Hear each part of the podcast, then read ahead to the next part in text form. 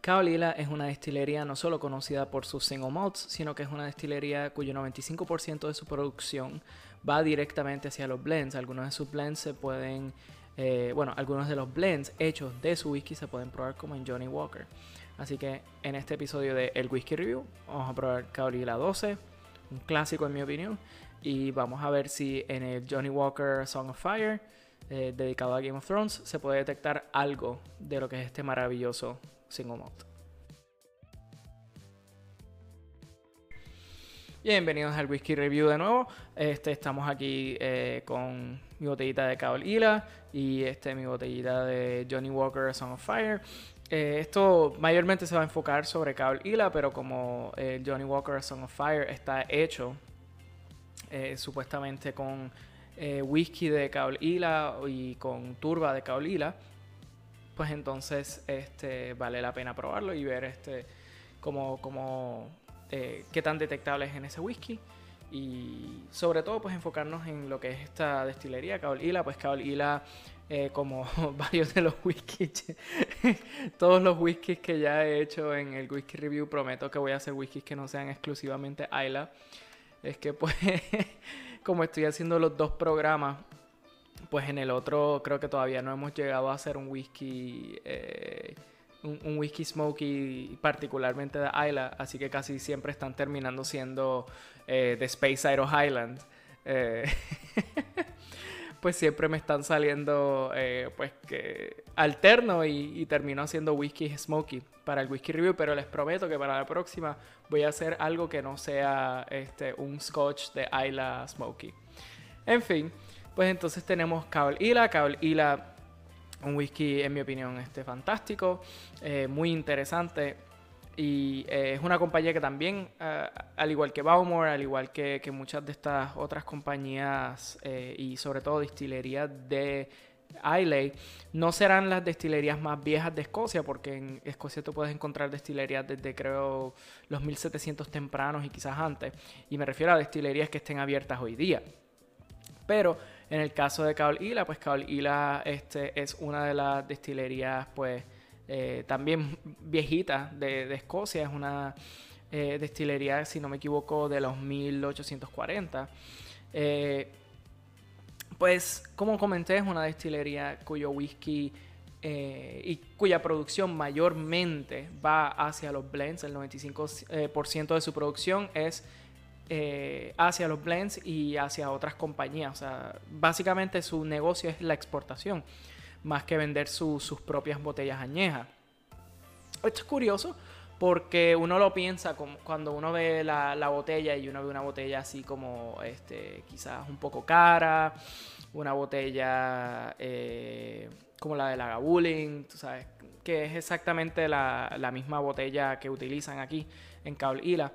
Pues tú ves esa botella y tú piensas que wow, harán tanto negocio con el precio y todo, y es que ciertamente, o sea, su precio factura la cantidad de añejo, la cualidad y el proceso que utilizan, pero el negocio más grande es el de los blends. El negocio de los blends es como si el 95% del whisky que produce Caol Ila va hacia blends y a otras compañías, inclusive vendedores que no son Caol Ila, creo que eso se conoce como off-brand, que son destilerías misteriosas que ellos declaran: mira, nosotros utilizamos el whisky o la turba de otro sitio, como casualmente se especula que es Port Askaig, ya que Caol Ila está al lado de Port Askaig, y pues la compañía Port Askaig parece que utiliza exactamente el whisky de Caol Ila, pero con sus propios toques y lo venden con su propio añejo. En fin, pues los blends ocupan la gran parte del mercado. O sea, cuánta gente que realmente no bebe whisky, o no bebe whisky solo, simplemente se toman un Johnnie Walker combinado en una mezcla diferente, un Jameson dentro de una mezcla, o un Chivas dentro de una mezcla. La verdad, esto es lo que ha hecho el negocio del whisky lo que es. Así que, en fin, Caol Ila, pues quizás no será su negocio, no será su whisky single malt, pero yo pienso que es un whisky fantástico, así que vamos a degustarlo. Como ven, esta botella también es una de esas que ha cogido palo en mi casa. Y esta ha sido apenas la... Ya lo eso ni se escuchó. Dios de mi vida. Ahí está. Esta ha sido una botella que es la primera vez que me la compro. Versus Ardbeg. Yo he tenido creo que como 3 o 4 botellas de Ardbeg 10. Tengo diferentes Ardbegs. Tengo el Oak Deal, el Corrie Freehan. Tengo el que salió recientemente, el Wee Beastie de 5 años. Mencioné en el episodio anterior que tengo 2 o 3 Lagavulins. Pero esta pues fue mi verdadera introducción al Caol Ila. Si pueden ver el color, pues ven que es bastante clarito. Eso pues me haría especular que no solo viene de barriles de oak, sino que se mantiene. O sea, la terminación o lo que sea, si alguna es en barriles de bourbon oak. Ya que pues, como mencioné en el episodio anterior, veías que la influencia de sherry en todos los whiskies los vuelven así como oscuros rojizos, que parece ser el efecto lógico de meter ese whisky en barriles de vino, barriles ex de vino. Ese rojizo, ese colorante se le va al whisky, el whisky se pone como un color amber pero rojo.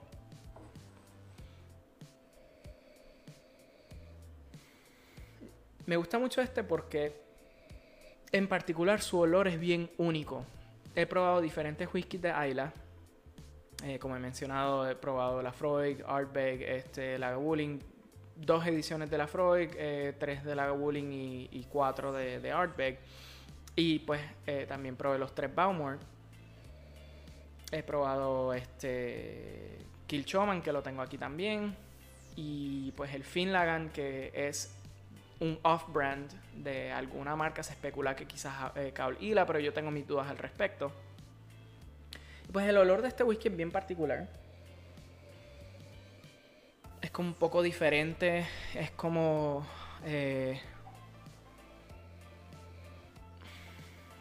un poquito más frutoso que de otros whiskies de Islay.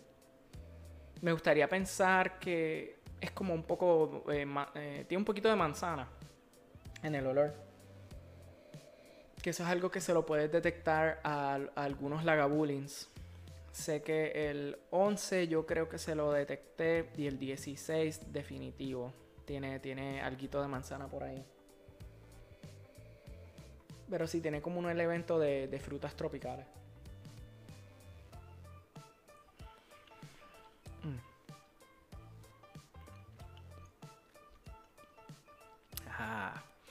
Ahí, ya en el episodio reciente, pues me quejaba un poquito con Bowmore por la duración de la turba, la duración así como del sabor de carbón de este whisky. Y Caol Ila repara ese sentimiento totalmente, porque con ese sorbito que di fue bastante duradero el humo. Y eso me hace preguntarme qué tan rica será un Caol Ila de más de 12 años.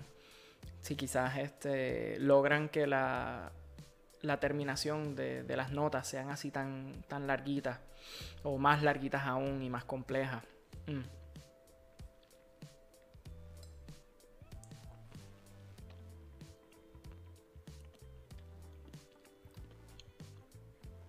Es también un poquito aceitoso. Tiene la característica sal de los whiskies de Islay, que son así como, saben un poquito como a agua salada, agua de río. Y es curioso porque en el caso de Islay y Port Askaig, son... bueno, o sea, Islay está al lado del puerto Askaig. Y Laphroaig, Lagavulin... Yo sé que Lagavulin y Ardbeg están en la costa de la isla, pero sé que Laphroaig tiene acceso directo a, si no me equivoco, a un río. Sí, a una represa. O sea, tienen una represa y ellos son dueños del propio río que nutre su whisky. Se apropiaron de eso porque estaban teniendo problemas. Eso es un tema para otro día, hablando de la historia de Laphroaig. Pero sí, es bastante curioso que estos whiskies se definen tanto por esta sal, y es algo raro de encontrar. Incluso por eso mencioné, bueno, Ahora me acordé que no todos los whiskies que he hablado son smoky, porque hablé del Oban 14.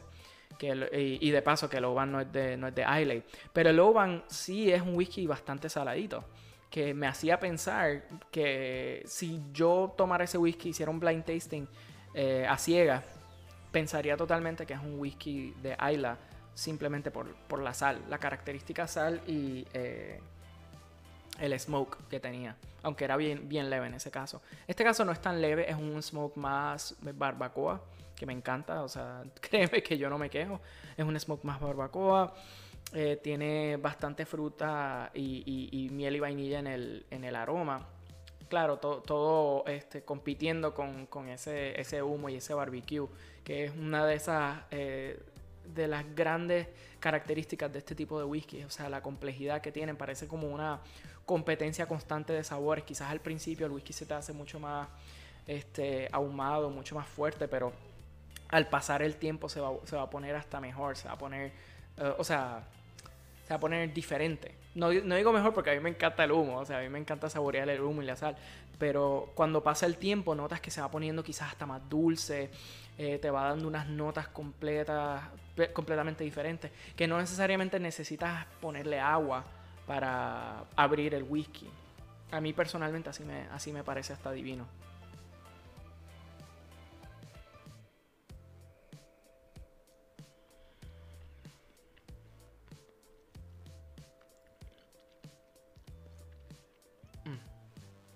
Sí, es así como tiene un poquito de spice más pimentoso.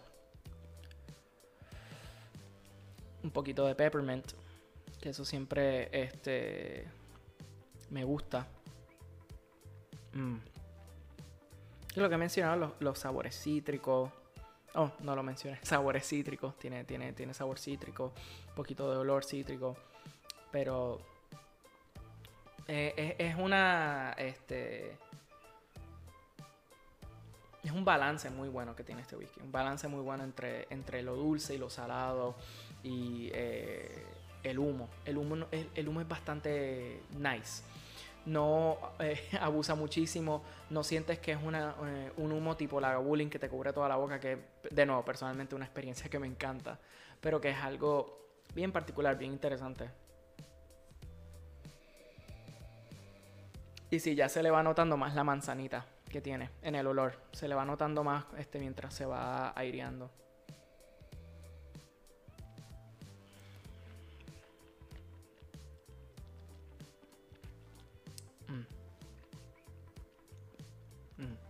Esa sal bien particular, bien de Islay.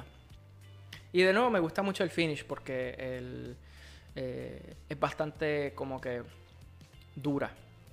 Dura la sensación, dura la sal, dura el humo, la barbacoa dura un poquitito. No es tanto como, no se siente tanto como de nuevo un Ardbeg, un Lagavulin, un Laphroaig y específicamente un Ardbeg. No es así tan barbacoa, no es tan imponente, pero dura bastante y es un sabor bien, bien rico. Entonces pues ahora voy a probar con el Game of Thrones Song of Fire. Que bueno, yo trato de decir que no nos dejemos llevar mucho por los precios. Que los precios no nos engañen muchísimo respecto a la calidad del whisky. Pero tú sabes, te dice algo que este whisky originalmente cuando salió estaba como de 40 a 50 dólares y hoy día en la tienda local se consigue a 20. Tanto este como, pues exacto, este es a Song of Fire y el otro pues a Song of Ice. Así que te dice algo. Vamos a ver si se le detecta algo de Caol Ila a este whisky. Y tengo pensado hacer un video de los Johnnie Walker, particularmente. Hacer un video sobre diferentes Johnnie Walkers, incluyendo pues el Blue Label. Así que me dicen en los comments si piensan que eso es algo que les gustaría, me pueden dar un like o me pueden escribir personalmente. Si piensan que eso es un tema que les interesaría que yo hiciera, diferentes Johnnie Walkers y cómo, qué sé yo, costo efectividad y cómo va evolucionando, ¿me entiendes? De acuerdo a cada uno. Uy, la mesa. Ok, definitivamente esto es un cambio brutal. Estoy oliendo este whisky y lo primero que me pega es coco. Un montón de coco, o sea, de coco rallado, crema de coco, coquito. Wow, fue un cambio bien repentino. Bastante vainilla, bastante miel.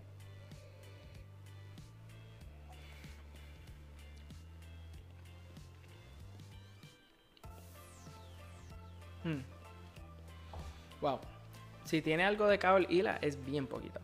O sea, el Caol Ila entra bien al final. El resto sabe a Johnnie Walker. O sea, el resto sabe bastante dulce. Lo que mencioné me sorprendió porque fue lo primero que detecté cuando lo olí. O sea, me olía a coco cuando preparo los coquitos. Y empiezo a servir la crema de coco y saco los cantitos de coco molido que me gusta ponérselo y me impregno de ese olor. Eso mismo fue en lo que pensé. O como en cuando están batiendo piñas coladas y lo puedes oler en el cuarto.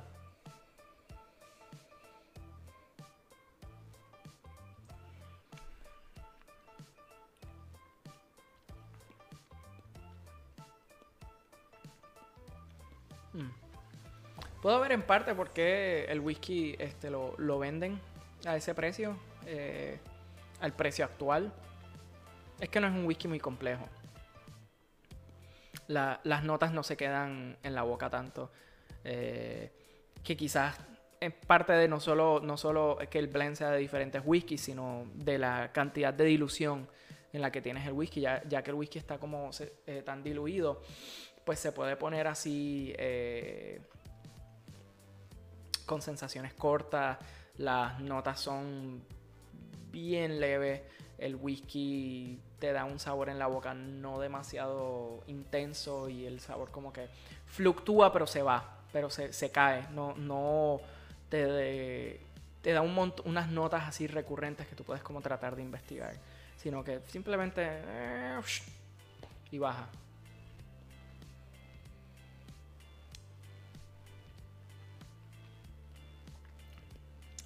Pero no puedo superar lo del olor a coco. Me huele a coco y me sabe a coco. Y realmente lo que tendrá de Caol Ila,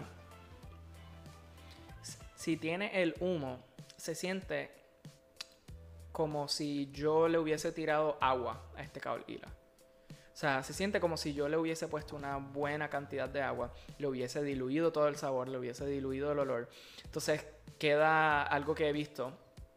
Cuando diluyes whisky salado es que la sal se mantiene bastante en el sabor, pero le quitas el humo, le quitas el peat, y eso puede ser algo que no te gustaría, o en mi caso algo que no quiero, porque me gustan estos whiskies particularmente por lo que son, por el humo, por la sal, por la fluctuación de notas de fruta, de manzana, de cítrico.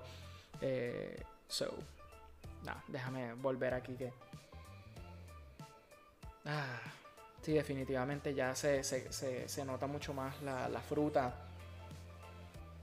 Como que la manzanita. Tú sabes que cuando digo manzana, no es como que simplemente picas una manzana y la hueles, sino me recuerda a cuando de niño comía, digamos, me comía una manzana o la picaba y no me la comía completa. Y la manzana se empezaba a poner así anaranjadita. ¿Sabes? Como cuando la manzana está medio podrida. La cáscara medio podrida. Pero cuando así, ¿sabes? La dejaba resecarse unos minutos y se ponía así, se empezaba a poner así como anaranjadita. Y olías como el jugo de la manzana. El olor pues se volvía más fuerte. Me huele a eso el Caol Ila 12, o sea, tiene como un olor así de manzana como fermentada. Pero es placentero, o sea, es bien bueno.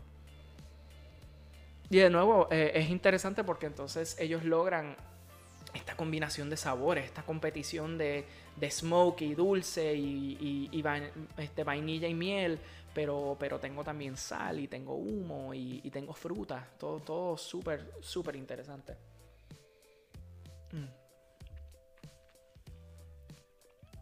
Y no les voy a mentir, empezando a hacer este episodio, o decidiéndome a hacer este episodio, yo tenía mis dudas respecto a Caol Ila porque, no sé, cuando lo probé o las veces que lo probé no le presté mucha atención a las notas y a las sensaciones.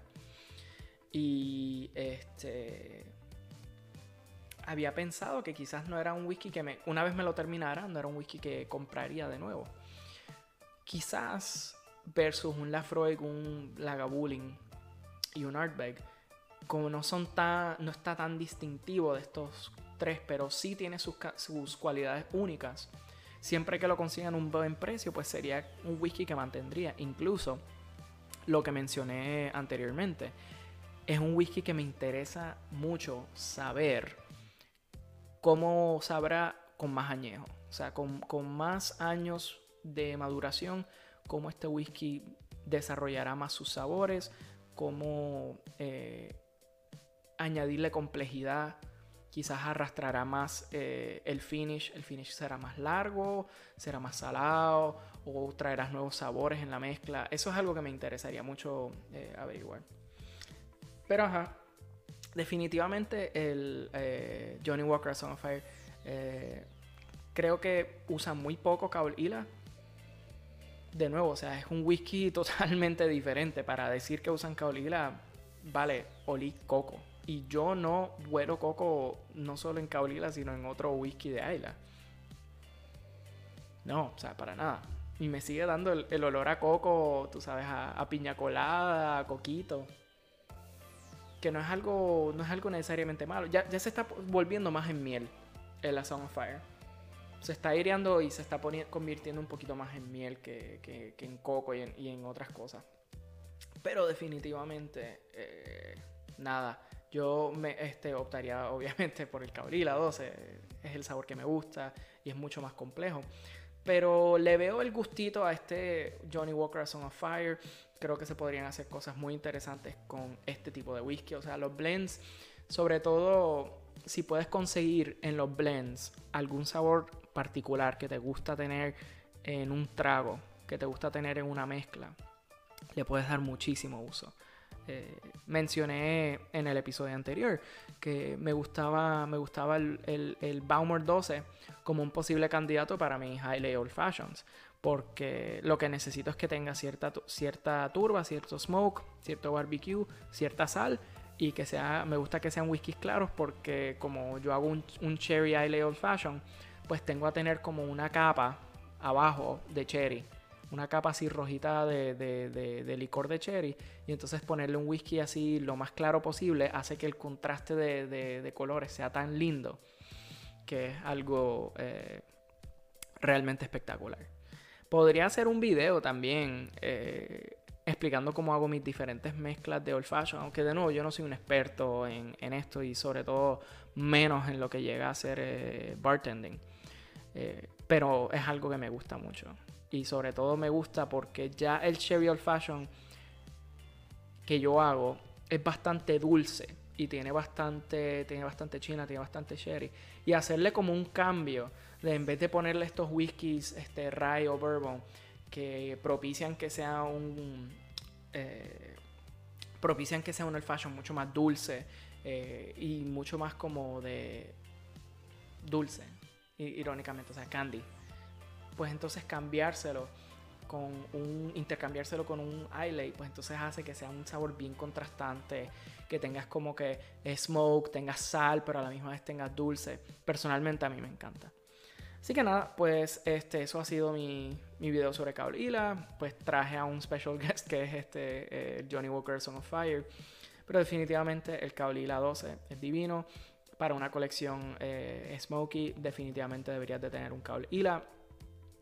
Hasta ahora pues no diría que Caol Ila se mete en mis destilerías top 5 ni quizás top 10. Yo no he pensado en un top 10, pero top 5 pues Caol Ila se nomina, pero tengo que probar unos sabores más complejos, tengo que probar unos whiskies más añejos o experimentación de Caol Ila con diferentes barriles, los port, los cherry pues a ver qué se les ocurre, qué cosas ellos logran.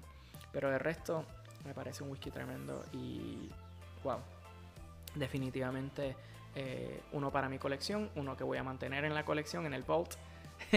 Así que salud.